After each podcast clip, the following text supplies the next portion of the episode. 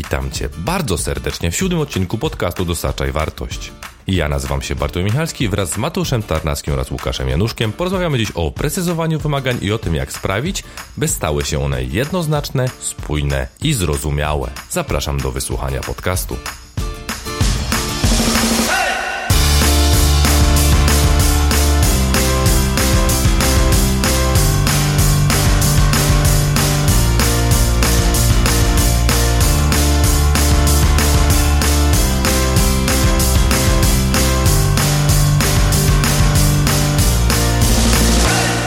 Są ze mną dzisiaj Mateusz Tarnas-Tarnaski. To ja, siema. Łukasz Januszek. Cześć. W dniu dzisiejszym chciałbym z Wami porozmawiać na temat czegoś, co jest istotne z punktu widzenia mierzenia, czyli na temat wymagań. Moja taka wstępna hipoteza jest następująca, że nie jesteśmy w stanie sformułować mierników, jeżeli nie rozumiemy, jakie są wymagania, jeżeli nie rozumiemy, co jest od nas wymagane, jeżeli nie rozumiemy, czego tak naprawdę klient lub czego tak naprawdę interesariusze potrzebują. Tym, od czego chciałbym zacząć, to jest żeby spróbować zrozumieć, z czego to tak naprawdę to wynika, gdzie są te problemy i w jaki sposób można je rozwiązać. Najprawdopodobniej znowu zejdziemy na poziom komunikacji pomiędzy stakeholderami, pomiędzy klientem lub pomiędzy nami, ale to jest o tyle ważne, że praktycznie możemy nie móc stwierdzić, czy jesteśmy niekompetentni w tworzeniu mierników, a może nie jesteśmy kompetentni w tworzeniu mierników, bo nie mamy tych, tego zrozumienia wymagań wcześniej. A może oba? A, a może oba, tak. Z czego wynika fakt, że nie rozumiemy wymagań? Gdyby ktoś na przykład poprosił mi, mnie, nie wiem, żółwiu, weź, pomów mi z moim super zaawansowanym procesem czegoś tam w firmie, no to nie ma szans. Ja go nie znam kontekstu, zupełnie nie jestem w stanie tej osobie pomóc.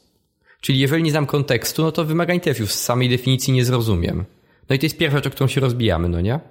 Bez znajomości kontekstu, bez znajomości ekosystemu, że tak powiem, no po prostu leżymy, bo wymagania w stylu, słuchaj, no o, prosty, konkretny przykład.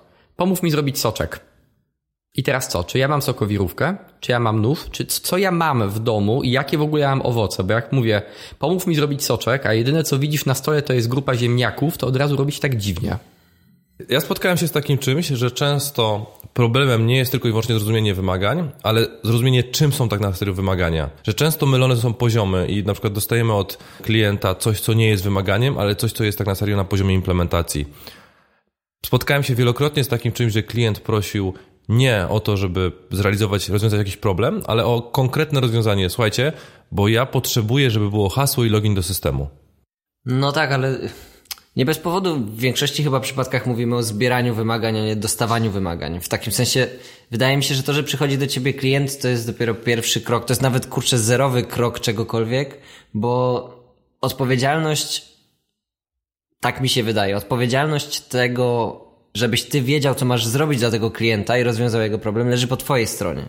Więc to my się musimy dowiedzieć. To nie tak, że on przyjdzie, no nie, i powie nam, słuchajcie, mamy to, to i to, chcemy zrobić taki i taki soczek i tutaj macie takie, no nie wiem, takie ograniczenia i taką mamy grupę docelową i coś tam. Jakby taka sytuacja prawdopodobnie się kiedyś zdarzyła, ale no, nie wiem, tak jak kometa Haleja też kiedyś przylatywała, no nie? Więc następny klient, który do ciebie przyjdzie z pewną paczką wymagań, no może się nie zdarzyć zbyt szybko, nie? Więc jakby to jest dopiero pierwszy krok i, i potem to my musimy się komunikować i to na nas wychodzi, na, na nas spada ciężar tego, żeby się dowiedzieć więcej właśnie tego, co mówił Żółw o tych sokowirówkach, czy on ma ziemniaki, czy on ma kiwi, czy on ten soczek robi dla dzieci, czy dla festiwalu, czy dla kogokolwiek, no nie? Mhm. Tu jeszcze jedną rzecz dodam, bo to w sumie fajnie teraz powiedziałeś. A mianowicie to jest to, popatrz, przychodzi ten klient, to jest ta różnica między tymi wymaganiami, a to już implementacją czy wizją. I jeżeli klient powie, ja bym chciał mieć soczek pomarańczowy, no to moje pierwsze pytanie będzie, dobra, to ja mogę go kupię, po prostu. Dlaczego nie pójść do Biedronki czy do Wapki i nie kupić tego soczku? A nie, nie, nie, bo ja już mam kupiłem pomarańczka, wszystkie już są, ja już to mam i one mi się zepsują, no to tamten wariant w tym momencie odpada, bo musimy, oprócz tego jest takie domyślne wymaganie, przetworzyć istniejące zasoby, żeby się nie zmarnowały. I dlatego wtedy klient wybrał to zrób. I stąd pierwsze takie dobre pytanie, gdy mam jakiekolwiek wymagania, to jest, a czemu nie zrobić X, gdzie Xem jest w ogóle nie wykonywać tej konkretnej rzeczy. Czyli co się stanie, jeżeli tego nie zrobimy. Czyli no dobra, zamiast zrobić soczek, a czemu go po prostu nie kupić? I wtedy od razu może się pojawić coś w stylu, bo ja mam 5 kg pomarańczek i muszę coś z nimi zrobić. I marchewka też tam leży. Czyli musimy zrozumieć, gdzie jest ten prawdziwy problem, musimy dojść do tego, tej ukrytej rzeczy, do tego ukrytego problemu, bo nie będzie nam to dane na tacy. No to jest zrozumiałe, ale często jest tak, po prostu jak wcześniej powiedziałem, że klient stara się wykorzystywać nasz język, stara się wykorzystać pojęcia, które jemu wydają się dla nas zrozumiałe. Czyli tak jak mówiłem, na poziomie implementacji. I robi się to bardziej ciekawe, bo nie dość, że mierzymy się z nową domeną, która jest po prostu napikowana nowymi pojęciami, które dla nas mogą być niezrozumiałe, albo mogą być dla nas zrozumiałe, a dla klienta znaczyć zupełnie co innego, ale dodatkowo nam, starając się nam pomóc, może próbować przemycić rzeczy ukryte pod spodem, które po prostu wymagają doprecyzowania. To jest chyba ta sytuacja tego przysłowiowego checkboxa, czyli przychodzi klient i mówi, że chce, zróbcie mi tutaj takiego i takiego checkboxa. I tak naprawdę to jest ciekawe, bo w tej sytuacji ten klient, on prawdopodobnie robi dokładnie to, co my również powinniśmy robić. Czyli on przychodząc do nas próbuje z nami rozmawiać o, o swoich wymaganiach w języku, którym my rozumiemy. A, a tak naprawdę my powinniśmy robić to samo, czyli iść do niego i mówić o jego wymaganiach w tym języku, który on rozumie jakby najprawdopodobniej bardzo fajnie, że klient to robi, że próbuje się z nami skomunikować. Prawdopodobnie nie jest to kurczę nerd z piwnicy, więc on rozumie potrzebę komunikacji i przechodzenia właśnie na, na wspólną siatkę pojęć i tak dalej, ale no to nam jakby prawdopodobnie, jeśli to nie jest klient techniczny, to on robi tam jakieś przekłamania. I tak jakby w drugą stronę, kiedy my przechodzimy na jego siatkę y, pojęciową i właśnie wchodzimy w jego domenę i dowiadujemy się, co to dla niego znaczy soczek, a co to dla niego znaczy mam dużo pomarańczy, to również wchodzą przekłamania, ale jakby wydaje mi się, że w procesie zbierania wymagań i potem tworzenia mierników i rozwiązywania problemów najważniejsze jest to, żeby dążyć do tego, do, do minimalizowania tych przekłamań. To prawdopodobnie można robić na różne sposoby. To się buduje, buduje się wspólny słownik. Tak naprawdę większość czasu spędzamy na rozmawianiu o tym, a co dla ciebie znaczy to konkretne jedno słowo, bo ja na przykład go nie znałem. Na zasadzie, e, jaka jest różnica, kiedy ty używasz słowa project, albo produkt, albo subscription, jakby to akurat są przykłady jakby moje z życia wzięte, gdzie te rzeczy były bardzo do siebie podobne, ale miały konkretne różnice i myśmy na początku używali ich zupełnie zamiennie i potem po miesiącu się dowiedzieliśmy, że klient ma na myśli coś zupełnie innego pod tymi produktami. Gdybym miał to trochę sparafrazować, powiedziałbym żyj w świecie klienta, bo świat klienta to jest świat problemu. Czyli gdy klient przychodzi i na przykład mówi, jak ten z twoim checkboxem, ja wezmę bardziej jaskrawy przykład, czyli ja chcę stronę, gdzie jest dużo różowego, żółtego, zielonego i mnóstwo animacji. No to w tym momencie się zastanawiam, ale o co chodzi? I jak się okazuje, że w tym momencie, bo to jest strona, która jest stworzona dla dzieci. Konkretnie. Dzieci mają tego używać, mało tekstu, dużo kolorków, animacji i tak dalej. No okej, okay, ale zaraz potem pojawiają się inne wymagania kolor animacje, musi być login, no i taki i taki moduł płatności. I gdybym ja nie doszedł do tego, że chodzi o te dzieci, to nie umiałbym zadać pytania, ok, ale login czy w ogóle konto dla dzieci ma inne obostrzenia prawne niż konta dla dorosłych. I w jaki sposób ma działać płatność w tym momencie? Czy nie wiem, zakładamy, że dwunastolatki mają karty kredytowe, czy jakieś tego typu podejścia?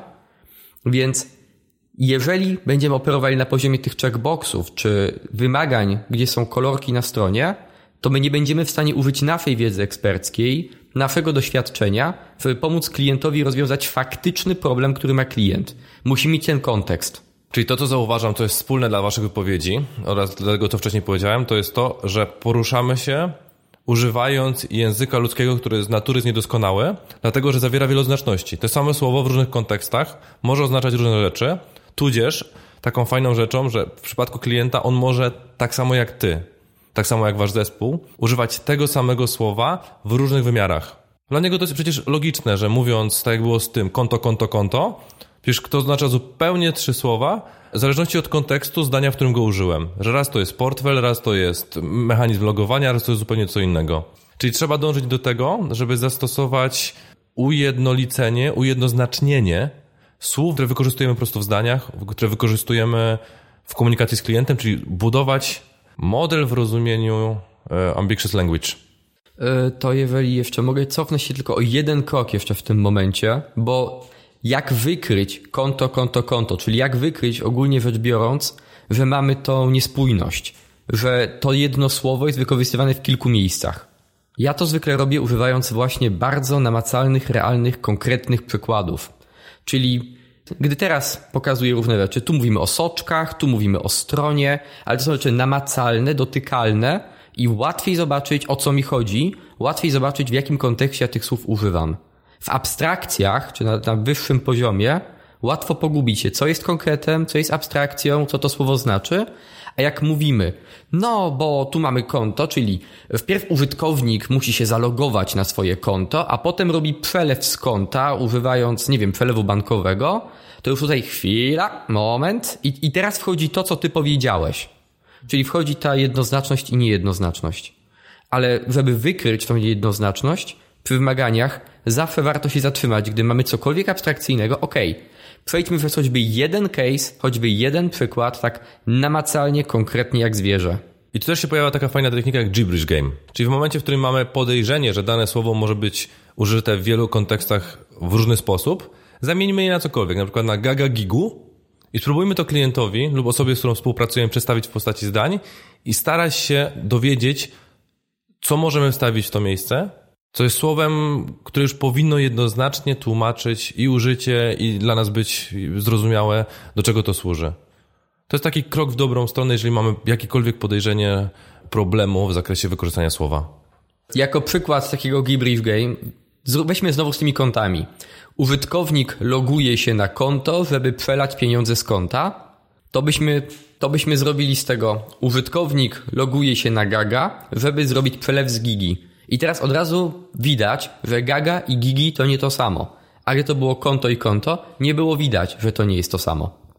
Czyli kolejnym krokiem byłoby usunięcie jakiegokolwiek bullshitu z poziomu wymagań. Czyli oczyszczenie z rzeczy, które kompletnie nie są istotne, które pojawiają się tylko po to, że na przykład ktoś chciał sobie użyć słowa, ktoś chciał pokazać, że jest po prostu mądrzejszy. Czyli odfiltrowywanie tego całego szumu, który jest kompletnie nieistotne z punktu widzenia zbierania wymagań. Łatwiej o tym myśleć jako o uproszczeniu komunikacji, tak naprawdę, bo w tym przypadku no, zdarza się, że chcemy przed klientem wypaść na jak najbardziej oczytanych i używać trudnych słów. najczęściej jeszcze komunikujemy się z klientem w języku, który nie jest naszym pierwszym językiem i bardzo często pojawiają się wtedy, jakby to jest najprostsza droga do wprowadzenia przekłamań do komunikacji, bo no, może chcemy użyć słowa, które fajnie brzmi, ale nie jesteśmy tak naprawdę na 100% pewni, jak tego użyć może nie łatwiej, ale lepiej napisać zdanie, które ma pięć słów i składa się z podstawowych y, elementów, czyli tam podmiotu orzeczenia i dać tam kropkę, niż robić zdanie złączone z miliona liter i miliona słów po to, żeby brzmieć mądrze, bo to najprawdopodobniej wygeneruje tylko jeszcze więcej pytań, jeszcze więcej wątpliwości. Przynajmniej no, tak, tak, tak z mojego doświadczenia wynika. Nie? Jak dojrzewałem jako programista, dojrzewałem w kierunku zostania rozwiązywaczem problemów. Starałem się przekomplikowywać maile po to, żeby mój, mój język był bardziej sophisticated, żeby wyjść na mądrzejszego, żeby wyjść jako na partnera w komunikacji, żeby nie być podwykonawcą, tylko partnerem. Bo taki miałem po prostu model w głowie, że tak powinno się zachowywać, tak powinno się robić. W wyniku czego powstawały maile, które po prostu były nieczytelne, było trudno znaleźć w nich problem, było wiele zdań, które po prostu były, były po to, żeby były, albo były z powodu jakichś politycznych czy jakichkolwiek innych, podczas gdy to pytanie można by było zadać w jednym prostej linijce i uzyskać odpowiedź prawdopodobnie tak lub nie. Paradoksalnie ten problem, tak mi się wydaje, on się pojawia głównie w bardzo konkretnej sytuacji, kiedy mamy klienta, który jest y, Anglikiem czy Amerykaninem, czyli posługujemy się w jego pierwszym języku. Wtedy my staramy się wyjść na, jakby mimo tego, że dla nas to jest drugi język, ten angielski, staramy się wyjść na jego poziom, bo wydaje nam się, że wtedy ta komunikacja będzie bardziej skuteczna. I jakby ta sytuacja nie pojawia się, kiedy pracujesz na przykład dla klienta, dla którego język angielski też jest drugim językiem. Bo, znaczy się przynajmniej, wydaje mi się, że w większości przypadków się wtedy nie pojawia. Bo w takim wypadku obie strony kiedy komunikują się obie strony językiem, który nie jest dla nich jakby naturalny, obie strony mają świadomość ułomności własnej komunikacji i jakby też dochodzi do sytuacji, w której ja się bardziej zastanawiam nad tym, co ty chcesz powiedzieć, a ty się za bardziej zastanawiasz nad tym, co ja chcę powiedzieć, bo zdajemy sobie sprawę z tego, że jakby obaj czy oboje nie mamy pełnej władzy nad językiem i nad przekazywaniem myśli w tym, po tym angielsku. W przypadku, w przypadku, kiedy mówimy z Anglikiem, to zakładamy, że obojętnie co byśmy nie powiedzieli, to on to zrozumie, bo przecież on mówi po angielsku. Wydaje mi się, że sytuacja, w której obie strony nie są pewne, nie są pewne tego, co mówią, jakby wtedy ta komunikacja zazwyczaj dąży do prostszej komunikacji, no bo jakby jakoś tak wydaje mi się naturalnie do tego dążymy wtedy. Ja mam wrażenie, że to akurat jest funkcja doświadczenia. Czyli ja, ja pracowałem dla klientów z Polski, ja pracowałem dla klientów z Niemiec, z Anglii i zauważyłem, że dopiero jak zrozumiałem tą prostą prawdę, czyli że chcę iść w kierunku prostoty, zrozumienia i rozwiązania problemów, a nie budowania swojego sztucznego autorytetu na bazie jakichś magicznych konwenansów, których nie rozumiem, to dopiero zacząłem się w zupełnie inny sposób komunikować, zupełnie inne modele zacząłem budować w kontekście jakiejkolwiek komunikacji, wykorzystując właśnie pojęcia z jego domeny. Moim głównym celem w przypadku komunikacji nie było napisanie maila, tylko zrozumienie, co jest clue tego problemu, żeby go rozwiązać. I to jest, wiesz, taki switch, który dopiero się pojawił w czasie, kiedy zrozumiałem, jaka jest moja funkcja w projekcie. Więc wracając do tej prostoty, która wydaje mi się tutaj bardzo ważnym elementem. Extreme Ownershipie, o którym mówiliśmy trzy odcinki temu razem z Tarnasem i prezesem, pojawiło się też, że prostota jest jednym z elementów, który jest bardzo istotna w kontekście komunikacji na polu walki. Zauważcie, że jeżeli liczą się sekundy, jest deadline, e, świszczą kule nad głowami, to macie zupełnie inne priorytety, zupełnie co innego istotnego. I w tym momencie jest istotne, żeby przekazać swojemu podwładnemu lub swojemu komendantowi, e, liderowi czy komukolwiek informację tak szybko i w tak prosty sposób, jak tylko to jest możliwe, nie dlatego, że tylko i wyłącznie czas gra, ale ważne jest to, że jak miałbym 70 razy powtarzać, co miałem na myśli, no to już 20 razy by mnie zabili, 3 razy cokolwiek innego się zdarzyło i to jest zupełnie bezcelowe na polu walki. Ale warto też powiedzieć o tym, że ta komunikacja jest tam wtedy bardzo specyficzna i ona zakłada, że mamy wspólniony słownik. Jakby komunikacja na polu walki zakłada, że ja mówię do człowieka, który patrzy na tę samą mapę, albo ma w głowie tę samą mapę, ma w głowie te same numery budynków, jeśli to jest tam walka w mieście czy coś takiego. I jakby dopiero kiedy ja jestem pewny, że jeśli użyję tego i tego sformułowania, to on mnie zrozumie, dopiero wtedy możemy ukrócić tę komunikację. Więc jakby żeby dojść do tego, że komunikacja jest prosta, krótka i skuteczna, trzeba wykonać naprawdę sporo pracy wcześniej, żeby uwspólnić ten słownik. Nie tylko słownik, też wspólny kontekst. Problem właśnie na tym też polega, że bardzo często różne osoby, nawet w tym samym zespole, mają inne wizje, dokąd idziemy. Inaczej widzą tą utopię, ten punkt docelowy, ten punkt końcowy. A w wypadku Extreme Ownershipu tam mają konkretny cel, konkretne zadanie, ono pochodzi właśnie z Commander's Intent, czyli od tej samej góry i jest dekomponowane i rozkładane na poszczególne jednostki idąc w dół. I dopiero wtedy, kiedy już jest zbudowany i słownik, i jest ten punkt wizji, ten Commander's Intent gotowy, to dopiero wtedy ta komunikacja jest płynna.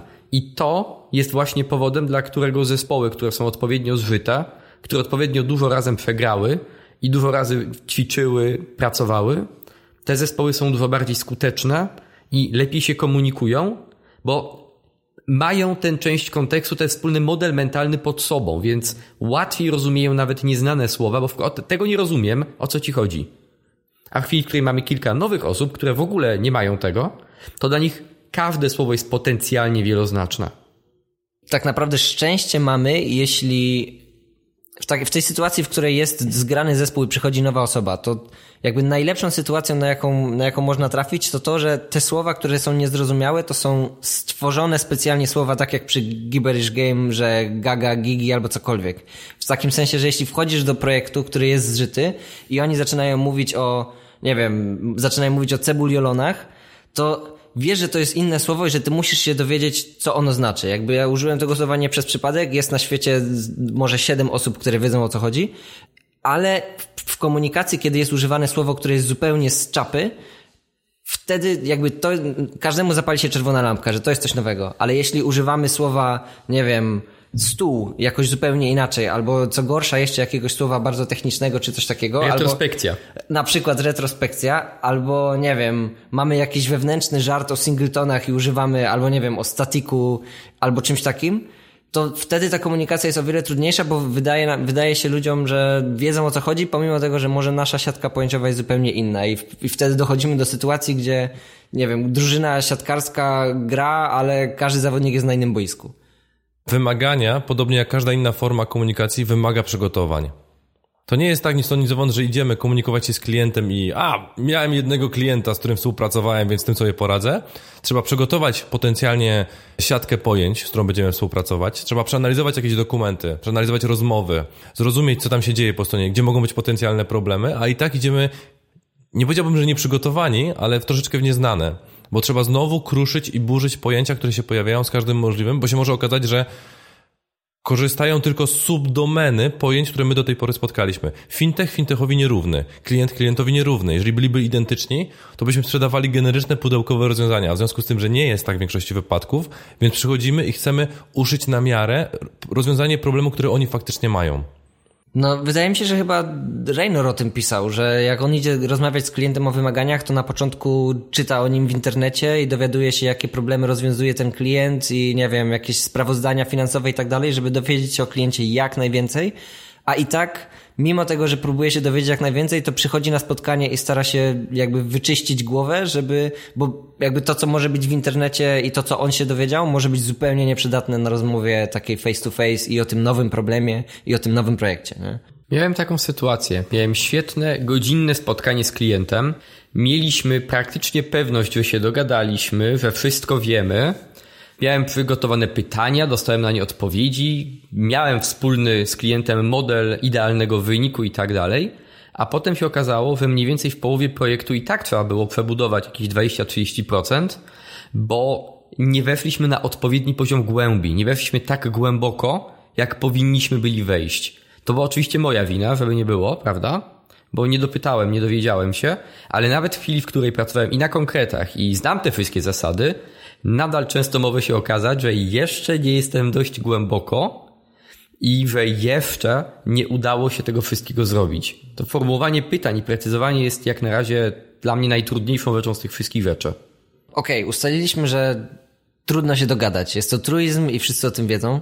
To teraz co zrobić, żeby się dogadać? Jakby żółw już, już wymieniliśmy ten jedną z tych metod, czyli podawanie konkretnych przykładów. Nie wiem, czy mówiliśmy o parafrazie, czy nie. Jakby, jak, no to jakby w jaki sposób teraz możemy przynajmniej zwiększyć szansę tego, że wiemy, o czym mówimy? Mówiliśmy już o upraszczaniu języka. To też jest dobrym narzędziem i dobrym rozwiązaniem, żeby spróbować po pierwsze uprościć język, a po drugie przejść na język, który jest dla niego zrozumiały, czyli na język klienta. A trzecim poziomem jest spróbowanie w ramach tego języka odnalezienia analogii, którą on zrozumie.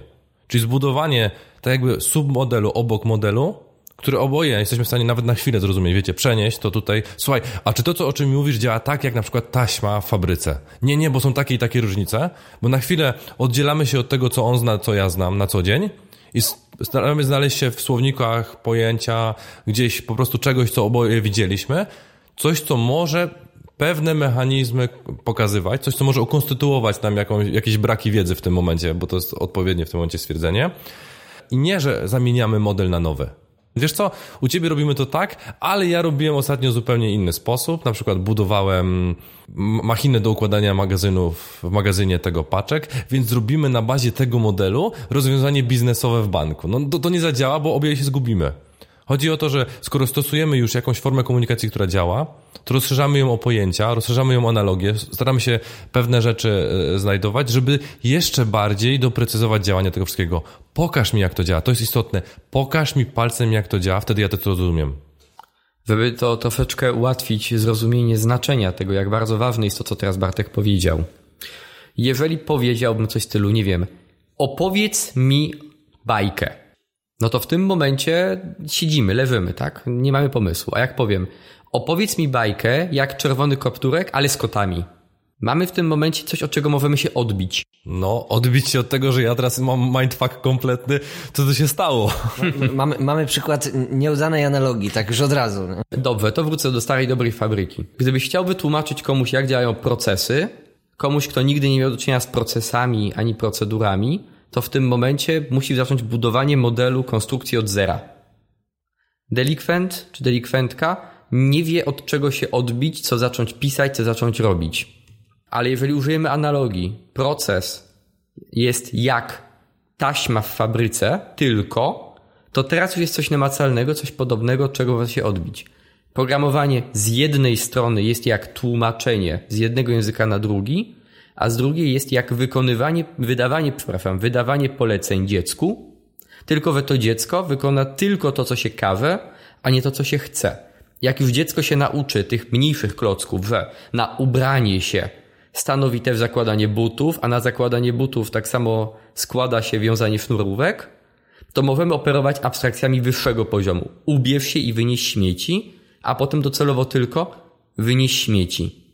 I tak samo programowanie jest z jednej strony jak tłumaczenie z jednego języka na drugi, a z drugiej jak wydawanie rozkazów dziecku przez budowanie abstrakcji coraz wyżej. W idealnym przypadku, jak zbieramy wymagania, chcemy dojść do tego poziomu, jakby prawdopodobnie na początku poruszamy się na poziomie wyrzuć śmieci, a musimy dojść po kolei w drugą stronę. Czyli co to znaczy, że żeby wyrzucić śmieci, to muszę się ubrać, a żeby się ubrać, to muszę założyć rękawiczki, czy tam kurtkę, czy coś tam, albo buty, a żeby założyć buty, to muszę zawiązać sznurówki.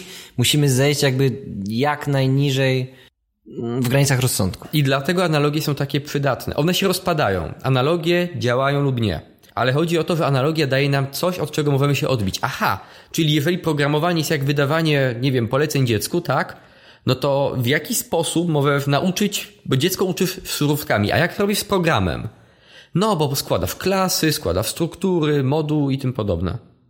I w ten sposób, mimo że analogia się rozpada, ona bardzo przyspiesza ten moment, w którym zaczynamy mówić o tej samej rzeczy. Zaczęliśmy od tego problemu, że klient czasami porusza się na poziomie implementacji i nam mówi, że potrzebuje login i hasło. Bo to już jest poziom konkretnej implementacji, a nas interesuje w tym momencie znalezienie abstrakcji, czy tego wyższego poziomu. Czyli zapytanie, dobra, ale dlaczego ty chcesz mieć ten login i hasło? W sumie, bo chcę, żeby system był bezpieczny. Aha, czyli chcesz, żeby twój system był bezpieczny, ale czemu? I znaleźć tą sytuację, która tak naprawdę, wiecie, go boli. I się może okazać, że a, bo Marek non-stop e, zostawia niewylogowany komputer, i ktoś nam wchodzi do systemu. I znalezienie tej analogii, znalezienie wejścia na ten poziom może spowodować, że lepiej zrozumiemy problem, który mamy rozwiązać. I tak jak mówił Żół wcześniej, może się okazać, że nie musimy kupować cukrowirówki, tylko się okaże, że po prostu ustawimy na systemie Windows, żeby się wylogował po trzech minutach i po problemie. I nie napisaliśmy ani linijki kodów w istniejącym systemie, rozwiązaliśmy problem, który był ukryty, a moglibyśmy stwierdzić, nie, dobra, ja ci to zrobię i wpuszczamy nasz sześciopak studentów, żeby zaimplementował tego magicznego checkboxa, który możemy rozwiązać bez sześciopaku studentów i bez checkboxa. Żeby pozostawić naszych słuchaczy z jakąś taką wartością dla nich, powiedzcie mi, jaka waszym zdaniem jest najważniejsza rzecz, którą powinni dzisiejszego podcastu zapamiętać? Moim zdaniem najważniejszą rzeczą jest prostota. Nie przekombinowujcie. Jeżeli faktycznie chcecie skomunikować się z kimkolwiek, zrozumieć na czym polegają wymagania, użyjcie najprostszego możliwego języka, tak jakbyście chcieli się skomunikować z dzieckiem i uzyskać tą odpowiedź od dziecka, które może potencjalnie nie znać pojęć, którymi się komunikujecie. Zauważcie, że dobrem projektu, czy tam wartością, którą ma dostarczyć projekt, nie jest wykonanie kodu, jest to, żeby rozwiązać problem, który ma osoba po drugiej stronie, czyli wasz stakeholder. To jest najbardziej istotną rzeczą w kontekście komunikacji. Dla mnie, nie wiem czy powiedzieliśmy tutaj wprost, ale dla mnie chyba najważniejszą rzeczą jest to przysłowiowe zadawanie pytań. I to, co powiedziałeś teraz chyba trochę przed chwilą, czyli żeby nie bać się przyznać się do niewiedzy.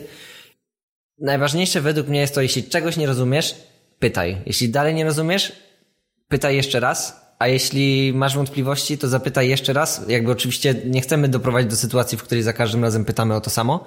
E, więc jakaś warstwa y, y, no, przechowywania wiedzy również jest potrzebna, ale dla mnie to zrozumienie tego, kiedy klient mówi, znaczy się, co klient mówi, kiedy mówi to i to, jest autentycznie, wydaje mi się, najważniejsze i to wymaga pytań i to wymaga wszystkich tych technik, o których mówiliśmy, budowania analogii, to wymaga pytania go, czy to działa tak jak fabryka, albo czy masz na myśli sytuację taką i taką. To wymaga bardzo, bardzo wielu prawdopodobnie wysiłków, ale zrozumienie tego, co on ma na myśli, kiedy mówi konto, i to jeszcze najlepiej w takiej sytuacji, a w innej sytuacji inaczej, jest chyba najważniejsze. Dla mnie kluczowe są dwie rzeczy. Pierwsza to jest ten punkt docelowy, czyli ten Commander's Intense Extreme Ownership. Ten, żebym, gdy coś robimy, wiedział dlaczego to robimy, bo bez tego nie mogę użyć swojej wiedzy eksperckiej, żebym pomógł klientowi rozwiązać jego problem, a jedynie mogę użyć swojej wiedzy eksperckiej, żeby rozwiązać klientowi coś. To, o co akurat klient poprosił, czyli wpadamy w niejednoznaczność. A druga rzecz, ten punkt docelowy powinien być maksymalnie konkretny jeżeli się da. Zawsze coś się da zrobić, jakiś przykład, choćby pojedynczy, choćby uproszczony.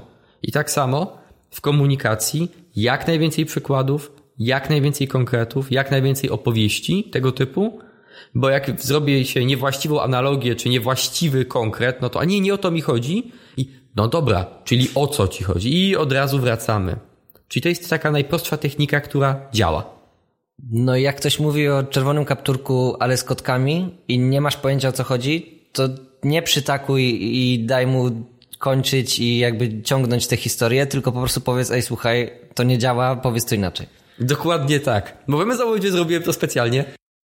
Mam nadzieję, że nasi słuchacze wyciągną coś dla siebie z tego odcinka w kontekście wymagań, bo to jest pierwszy i najważniejszy krok, żeby zbudować cokolwiek, żeby dać system, bo bez tego kroku budowanie mierniku może nas po prostu nigdzie nie doprowadzić. Możemy zbudować mierniki, które mierzą zupełnie co innego niż powinny, czy taki po prostu lokalny kataklizm. Mi pozostaje podziękować Wam za udział, Tobie, drogi słuchaczu, za dzisiaj za słuchanie naszego odcinka, więc dzięki i cześć. Pozdro. Powodzenia.